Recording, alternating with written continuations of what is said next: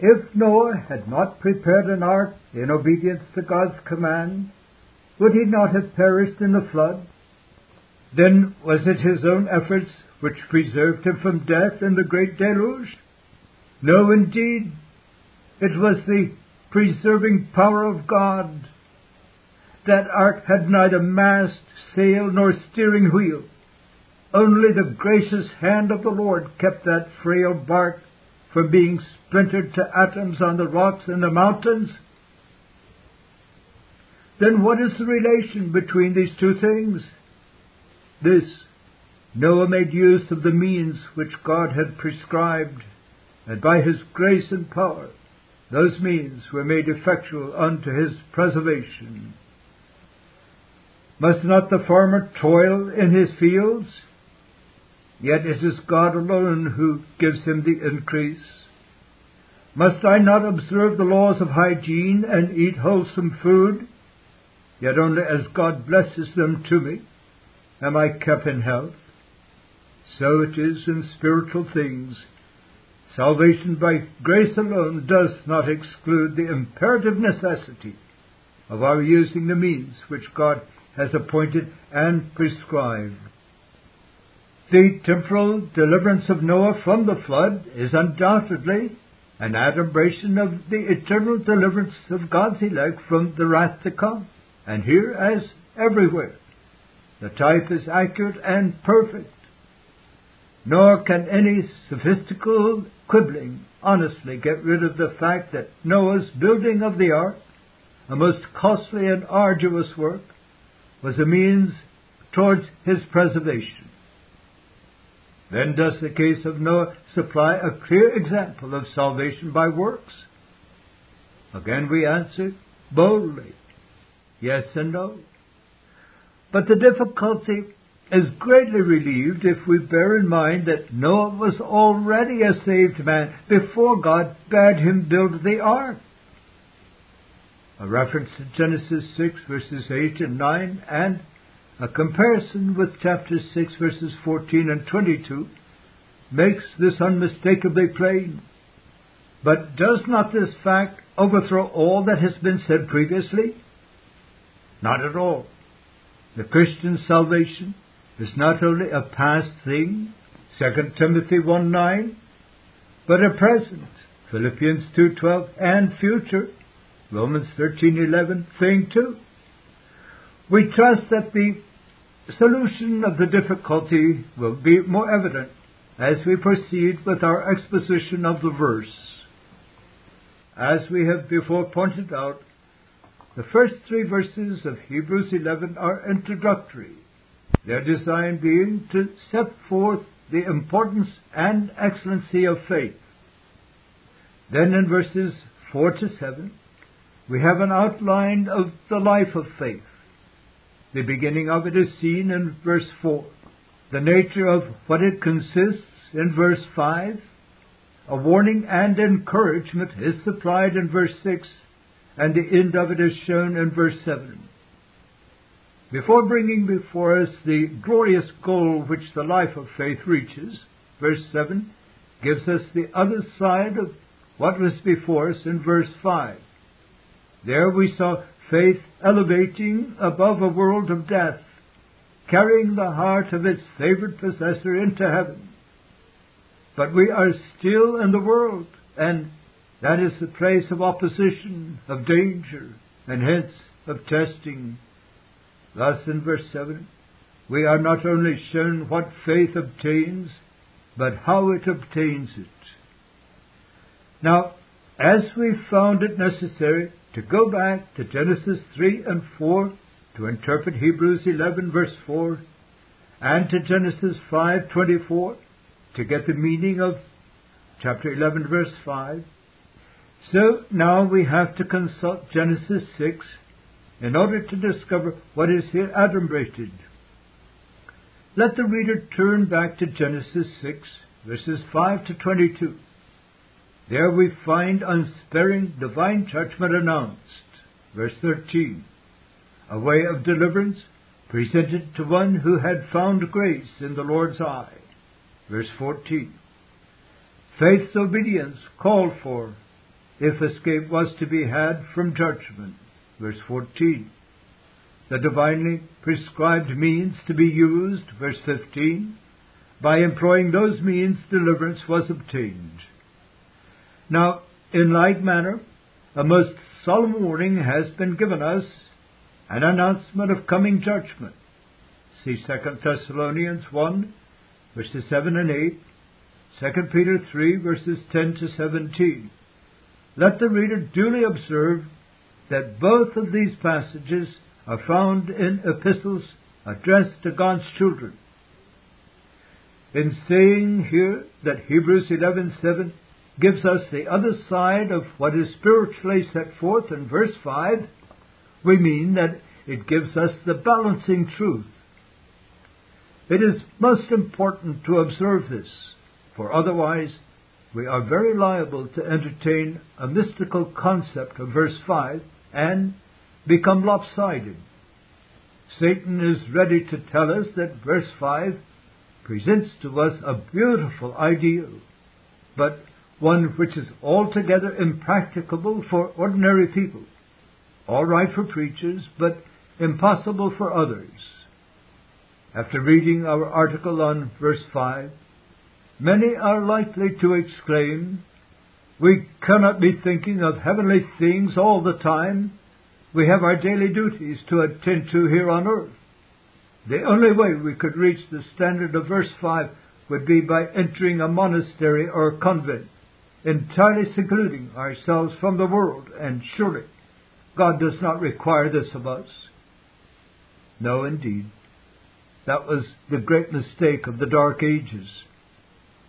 By faith, Noah, being warned of God of things not seen as yet, moved with fear, prepared an ark to the saving of his house. This gives us the other side of verse 5. It shows that we have duties to perform on earth and intimates how they are to be discharged by faith, in the fear of God, implicitly obeying His commands, and more. Our present verse insists on the fact, now so little apprehended, that the performing of these duties, the rendering of faith's obedience to God, is indispensably necessary to our very salvation. The salvation of the soul is yet future. Note saving and not salvation in Hebrews 11:7, and also compare 1 Peter 1 verse 5. In order to be saved from the destructive power of sin, the ruinous allurements of the world, and the devouring assaults of Satan, we must tread the path of obedience to Christ. Hebrews 5 verse 9, for only there do we escape these fatal foes. Let the reader prayerfully ponder Mark 9 verses 43 to 50, Luke 14 verses 26, 27 and 33, Romans 8 verse 13, 1 Corinthians 9, 27, Colossians 3 verse 5, Hebrews 3 verses 12 and 14, Hebrews 11 verse 5 and 7 supplement each other. Verse 5 shows us that by the exercise of faith, our affections are elevated above the earth and set upon things above. Verse 7 teaches us that our lives on earth are to be regulated by heavenly principles. The real Christian is a heavenly man living on earth as a heavenly man. That is to say, he is governed by spiritual and divine principles and not by fleshly motives and worldly interests.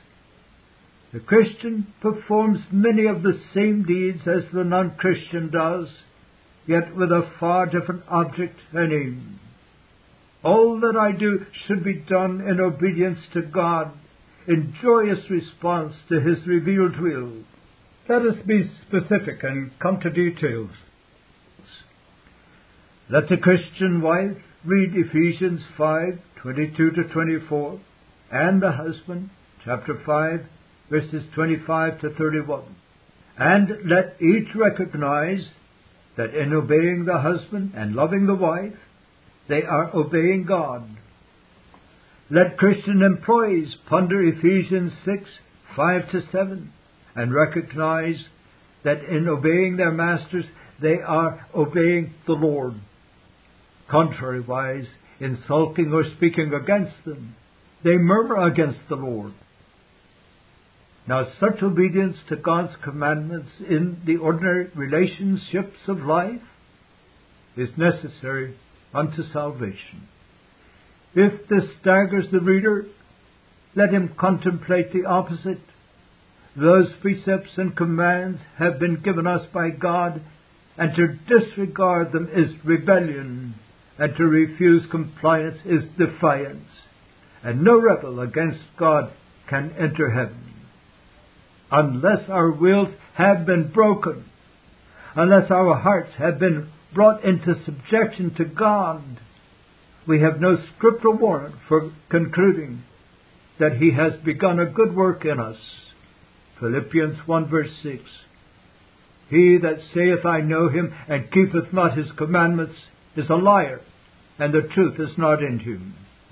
1 John 2:4. The only path which leads to heaven is that of walking in obedience to God's commands. Now the salvation of the soul lies at the end of that path. Does the reader exclaim, I thought it was at the beginning of it, and that none but a regenerate person could or would walk therein? From one standpoint, that is quite true. When generally converted, a sinner is saved from the eternal penalty of his sins and is delivered from the wrath to come. But is he there and then removed to heaven? With very rare exceptions, he is not. Instead, God leaves him here in this world, and this world is the place of danger for temptations to return unto its ways, and pleasures abound on every side. Moreover, the judgment of God hangs over it, and one day will burst upon and consume it. And who will escape that destruction? Only those who, like Noah, have a faith which is moved with fear and produces obedience. But it is now high time that we considered more closely the details of verse 7. By faith, Noah, being warned of God of things not seen as yet, moved with fear, prepared an ark to the saving of his house.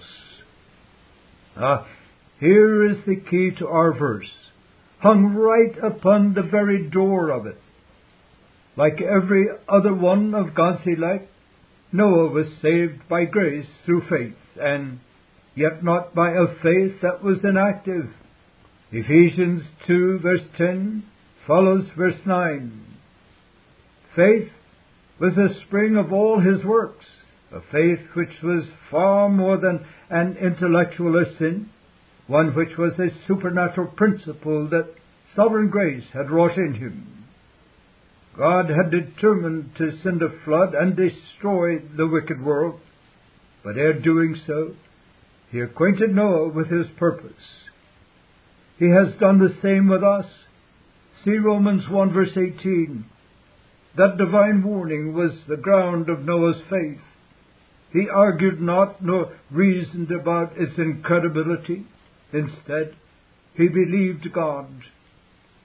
The threatening as well as the promise of God is the object of faith. The justice of God is to be eyed as well as His mercy. Human reason was altogether opposed unto what God had made known to Noah. Hitherto there had been no rain, Genesis 2:6, then why expect an overwhelming deluge? It seemed utterly unlikely God would destroy the whole human race, and His mercy be thus utterly swallowed up by His avenging justice. The threatened judgment was a long way off, 120 years, Genesis 6:3, and during that time the world might well repent and reform. When he preached to men, 2 Peter 2:5, none believed his message. Why then should he be so fearful when everyone else was at ease? To build an ark of such huge dimensions was an enormous undertaking, and as well would involve the scoffs of all his fellows. And even if the flood came, how could the ark float with such an immensely heavy burden? It had no anchor to stay her, no mast and sail to steady her, no steering wheel to direct. Was it not quite impracticable for Noah, who was quite inexperienced nautically? Moreover, for him and his family to dwell for an indefinite period in a sealed ark was far from a pleasant prospect unto flesh and blood.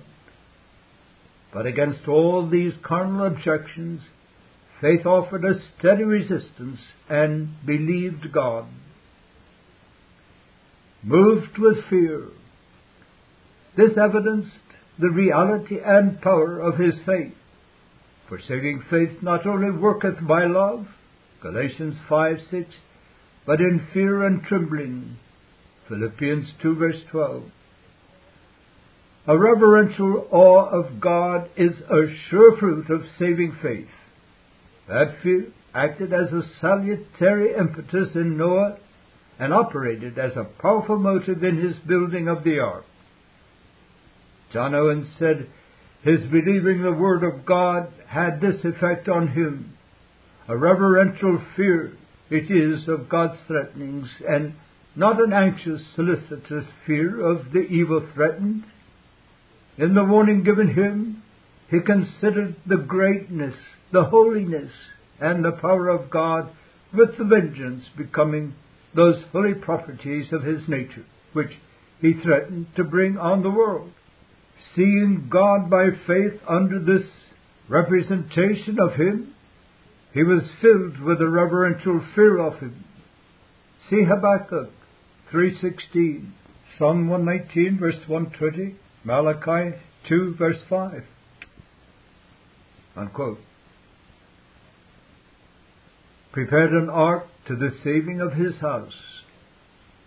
As Matthew Henry says, faith first influences our affections and then our actions. Unquote. Faith without works is dead, James 2:20, particularly works of obedience. Thus did Noah. According to all that God commanded him, so did he. Genesis 6 verse 22. Privilege and duty are inseparably connected, yet duty will never be performed where faith is absent. Faith in Noah caused him to persevere in his arduous labors amid many difficulties and discouragements. Thus his building of the ark was a work of faith and patience, a labor of godly fear, an act of obedience, a means to his preservation. For God's covenant with him, Genesis 6:18, did not preclude his diligent use of means and a type of Christ.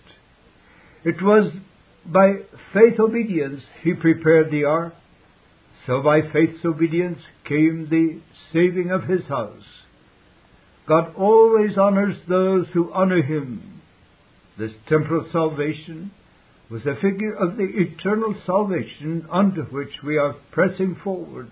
For note that the destruction of the antediluvians was an eternal one, for their spirits are now in prison. 1 Peter 3 verse 19. Observe, it is our responsibility to seek after our own salvation and those committed to us. See Acts 2 verse 40, 2 Timothy 4 verse 16. By the which he condemned the world. The reference is to all that precedes. By his own example, by his faith in God's warning, his reverential awe of God's holiness and justice, his implicit and unflagging obedience in preparing the ark, Noah condemned the unbelieving unconcerned, godless people all around him. One man is said to condemn another when by his godly actions he shows what the other should do, and which by doing not his guilt is aggravated. See Matthew 12 verses 41 and 42. The Sabbath keeper condemns the Sabbath breaker. He who abandons a worldly church and goes forth unto Christ outside the camp condemns the compromiser. Noah's diligent and costly labors increased the guilt of the careless who rested in a false security. Though we cannot convert the wicked, yet we must be careful to set before them such an example of personal piety that they are left without excuse, and became heir of the righteousness which is by faith. The righteousness here referred to is that perfect obedience of Christ which God imputes unto all who savingly believe on His Son. Jeremiah 23:6, Romans 5:19, 2 Corinthians 5:21. This righteousness is sometimes called absolutely the righteousness of God, Romans 1 verse 17 and so forth. Sometimes the gift of righteousness by one, Jesus Christ, Romans 5:17. Sometimes the righteousness which is of God by faith, Philippians 3:9. In all of which our free and gratuitous justification by the righteousness of Christ reckoned to our account through faith is intended. In saying that Noah became heir of the righteousness, there may be a double significance. First, by faith's obedience he evidenced himself to be a justified man, Genesis 6 verse 9, as Abraham did when he offered up Isaac, James 2:21. Second, he established his title to that righteousness which is here spoken of as an inheritance. This is in contrast from Esau, who despised his. That righteousness which Christ purchased for His people is here denominated an inheritance, to emphasize the dignity and excellency of it, magnify the freeness of its tenure, to declare the certainty and inviolability of it. The actual entrance upon our inheritance is here future. That being justified by His grace, we should be made heirs according to the hope of eternal life, Titus 3 verse 7. The great question for each of us to settle is, am I an heir? To help me do so, let me inquire, have I the spirit of one? Is my main care to make sure that I have the birthright? Am I putting the claims of God and His righteousness, Matthew 6:33, above everything else? Have I such thoughts of the blessedness of my portion in Christ that nothing can induce me to sell or part with it? Hebrews 12:16. Is my heart wrapped up in that inheritance so that I am groaning within myself, waiting for the adoption? Romans 8:23. Am I walking by faith, with the fear of God upon me, diligently attending to His commandments, thereby condemning the world? If so, thrice blessed am I, and soon shall I be saved to sin no more. Chapter 5. The Call of Abraham, Hebrews 11 verse 8. Thomas Manton, 1660, wrote, "The scope of the apostle in chapter 11 of Hebrews is to prove that the doctrine of faith is an ancient doctrine, and that faith has been always exercised about things not seen, not liable to the judgment of sense and reason." He had proved both points by instances of the fathers before the flood, and now he comes to prove them by the examples of those that were eminent for faith after the flood. And in the first place, he pitcheth upon Abraham a fit instance. He was the father of the faithful, and a person of whom the Hebrews boasted. His life was nothing else but a continual practice of faith, and therefore he insisteth upon Abraham longer than upon any other of the patriarchs. The first thing for which Abraham is commended in Scripture is his obedience to God when he called him out of his country. Now the apostle shows this was an effect of faith. End of quote. The second division of Hebrews 11 begins with the verse which is now to be before us. As pointed out in the previous chapters, verses 4 to 7 present an outline of the life of faith. In verse 4 we are shown where the life of faith begins, namely, at that point where the conscience is awakened to our lost condition, where the soul makes a complete surrender to God, and where the heart rests upon the perfect satisfaction made by Christ our surety. In verse 5, we are shown the character of the life of faith, a pleasing of God, a walking with Him, the heart elevated above this world of death. In verses 6 and 7, we are shown the end of the life of faith, a diligent seeking of God, a heart which is moved by His fear to use those means which He appointed and prescribed, issuing in the saving of the soul and establishing its title to be an heir of the righteousness which is by faith. Wonderfully comprehensive of the contents of these opening verses, and well repaid will be the prayerful student who ponders them again and again. From verse 8 to the end of the chapter, the Holy Spirit gives us fuller details concerning the life of faith, viewing it from different angles, contemplating varied aspects, and exhibiting the different trials to which it is subject and the blessed triumphs which divine grace enables it to achieve. Fitly does this new section of our chapter open by presenting to us the case of Abraham. In his days, a new and important era of human history commenced. Hitherto, God had maintained a general relation to the whole human race, but at the Tower of Babel, that relation was broken. It was there that mankind as a whole, consummating their revolt against their Maker, in consequence of which He abandoned them. To that point is to be traced the origin of heathendom. Romans 1, verses 18 to 30, should be read in this connection.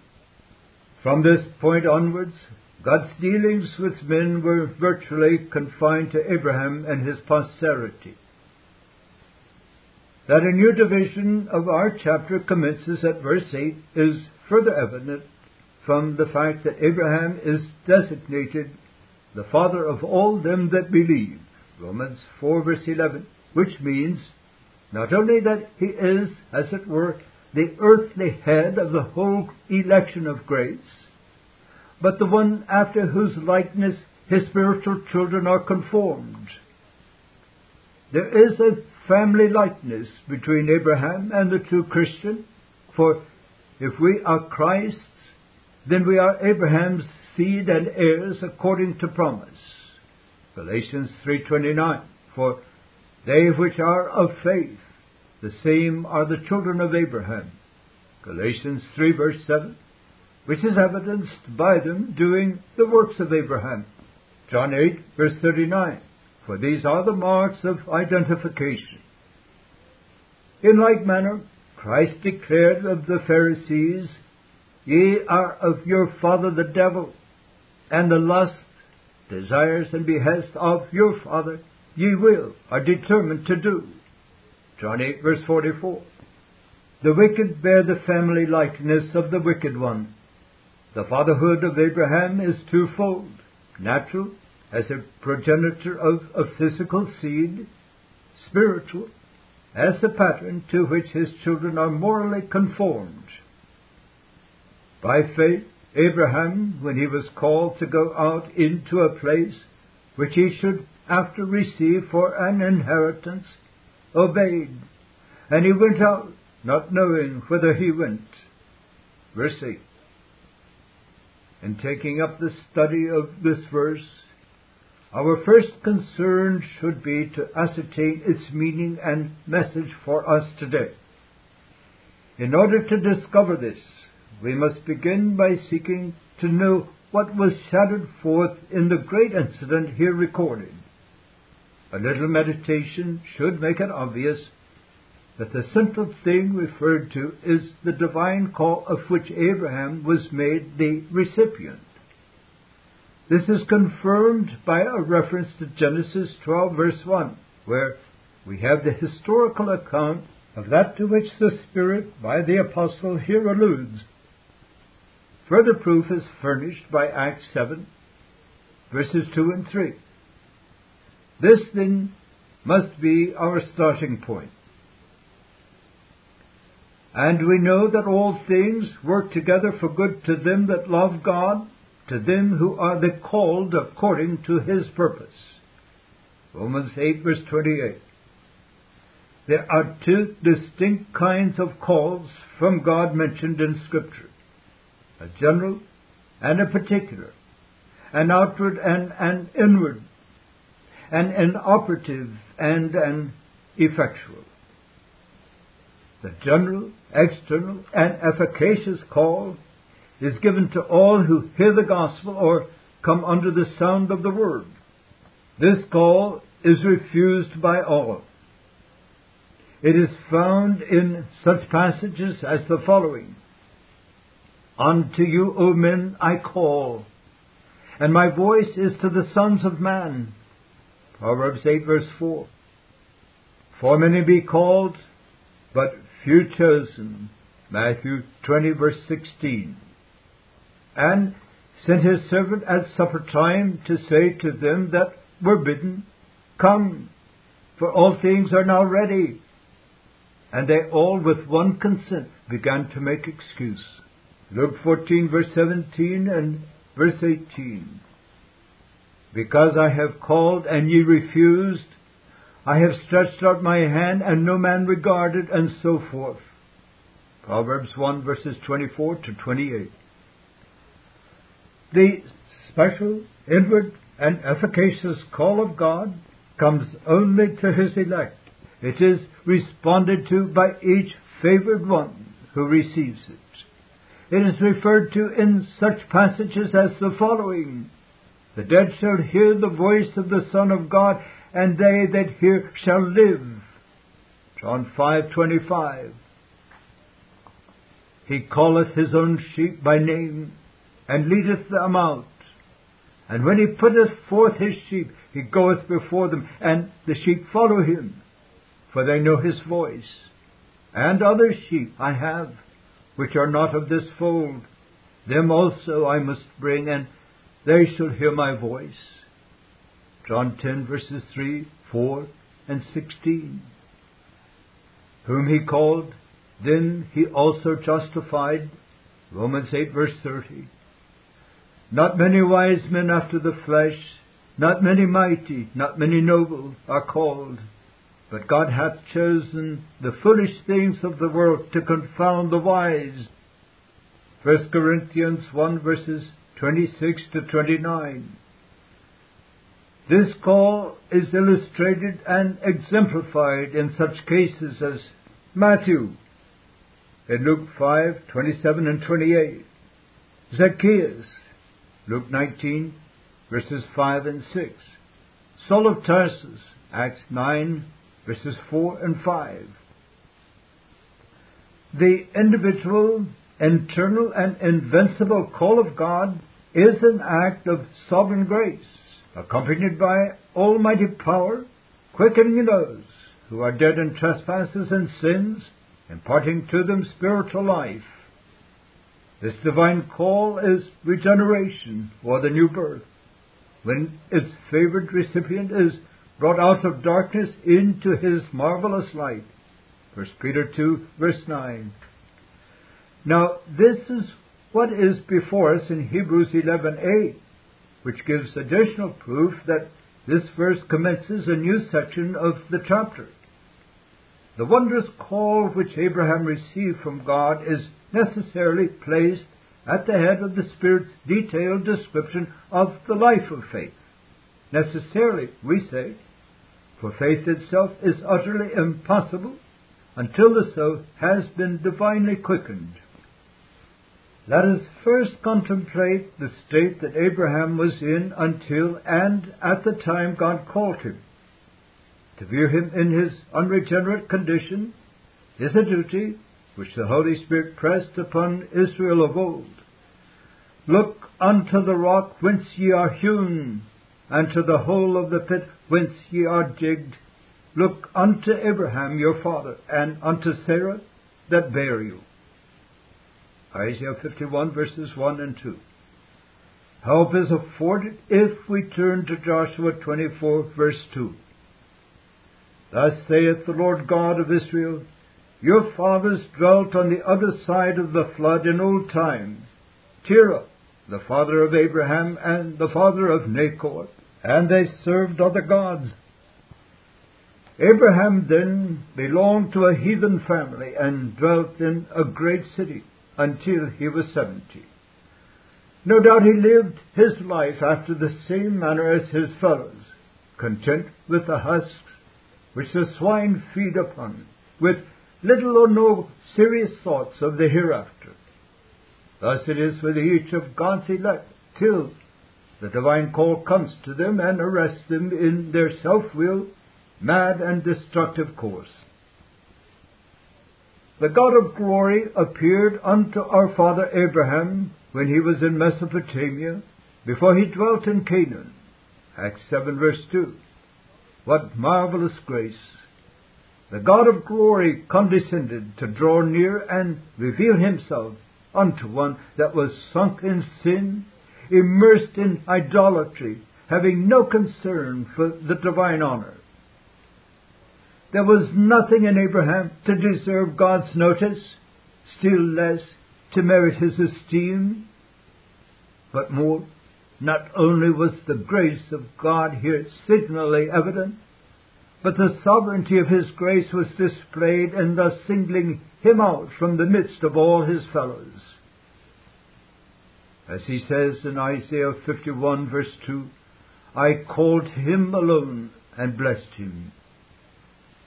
William Perkins, 1595, said, why God should not call his father and kindred, there can be no answer but this: God hath mercy on whom he will. Romans 9:18. He calleth Isaac, and refuseth Ishmael. Loveth Jacob, and hateth Esau. Taketh Abel, and leaveth Cain, even because he will, and for no cause that we know. End of quote. The God of glory appeared unto our father Abraham, Acts 7 verse 2. All that is included in these words we know not. As to how God appeared unto him, we cannot say. But of two things we may be certain. For the first time in Abraham's life, God became a living reality to him. Further, he perceived that he was an all-glorious being. Thus it is, sooner or later, in the personal experience of each of God's elect, in the midst of their worldliness, self-seeking and self-pleasing, one day he of whom they had but the vaguest notions and whom they sought to dismiss from their thoughts appears before their hearts, terrifying, awakening, and then attracting. Now it is they can say, I have heard of thee by the hearing of the ear, but now mine eye seeth thee. Job 42 verse 5. Oh, dear reader, Our desire here is not simply to write an article, but to be used of God in addressing a definite message from Him straight to your innermost heart. Suffer us then to inquire, do you know anything about what has been said here? Has God become a living reality to your soul? Has He really drawn near to you, manifested Himself in His awe-inspiring majesty, and had direct and personal dealings with your soul? Or do you know no more about Him than what others write and say of Him? This is a question of vital moment, for if He does not have personal dealings with you here, in a way of grace, He will have personal dealings with you hereafter, in a way of justice and judgment. Then seek ye the Lord while He may be found. Call ye upon Him while He is near. Isaiah 55 verse 6. This then is one important aspect of regeneration. God graciously makes a personal revelation of Himself to the soul. The result is that He who commanded the light to shine out of darkness hath shined in our heart to give the light of the knowledge of the glory of God in the face of Jesus Christ. 2 Corinthians 4 verse 6. The favored individual in whom this miracle of grace is wrought is now brought out of that dreadful state in which he lay by nature, whereby the natural man receiveth not the things of the Spirit of God, for they are foolishness unto him, neither can he know them, because they are spiritually discerned. 1 Corinthians 2 verse 14. So fearful is that state in which all the unregenerate lie. It is described as having the understanding darkened, being alienated from the life of God through the ignorance that is in them, because of the blindness of their heart. Ephesians 4 verse 18. But at the new birth, the soul is delivered from the terrible darkness of sin and depravity into which the fall of Adam has brought all his descendants, and is ushered into the marvelous and glorious light of God. Let us next consider the accompaniment of terms of the call which Abraham now received from God. A record of this is found in Genesis 12 verse 1. Get thee out of thy country and from thy kindred and from thy father's house into a land that I will show thee. What a testing of faith was this! What a trial to flesh and blood!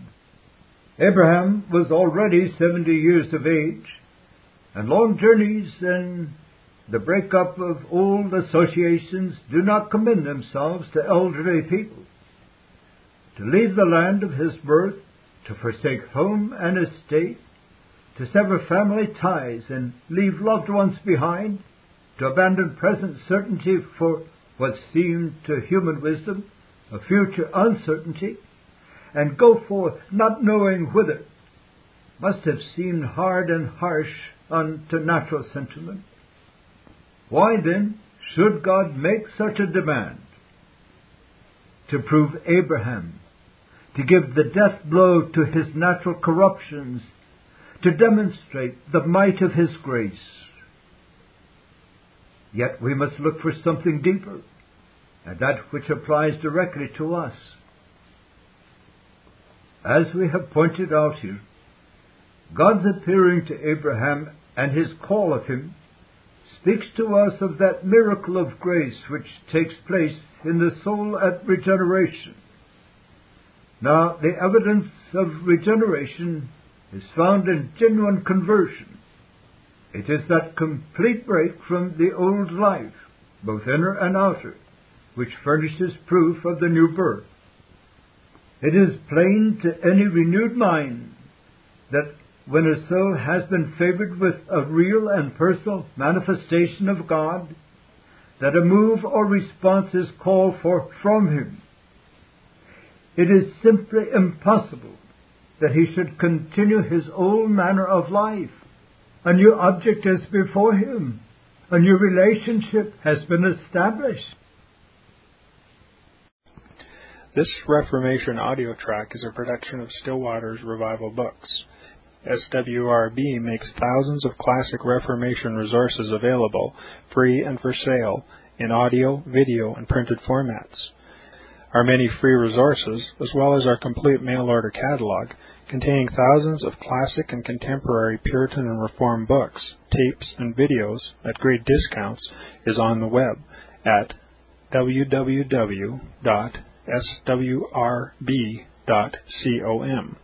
We can also be reached by email at swrb@swrb.com, by phone at 780-450-3730, by fax at 780-468-1096, or by mail at 4710-37A Avenue, Edmonton, that's EDMONTON, Alberta, abbreviated capital A, capital B, Canada, T6L 3T5. You may also request a free printed catalog. And remember that John Calvin, in defending the Reformation's regulative principle of worship, or what is sometimes called the scriptural law of worship, commenting on the words of God, which I commanded them not, neither came into my heart, from his commentary on Jeremiah 7:31, writes, God here cuts off from men every occasion for making evasions, since he condemns by this one phrase, I have not commanded them, whatever the Jews devised. There is then no other argument needed to condemn superstitions than that they are not commanded by God. For when men allow themselves to worship God according to their own fancies, and attend not to his commands, they pervert true religion. And if this principle was adopted by the Papists, all those fictitious modes of worship in which they absurdly exercise themselves would fall to the ground. It is indeed a horrible thing for the Papists to seek to discharge their duties towards God by performing their own superstitions. There is an immense number of them, as it is well known, and as it manifestly appears. Were they to admit this principle, that we cannot rightly worship God except by obeying his word, they would be delivered from their deep abyss of error. The prophet's words, then, are very important, when he says that God had commanded no such thing, and that it never came to his mind, as though he had said that men assume too much wisdom when they devise what he never required, nay, what he never knew.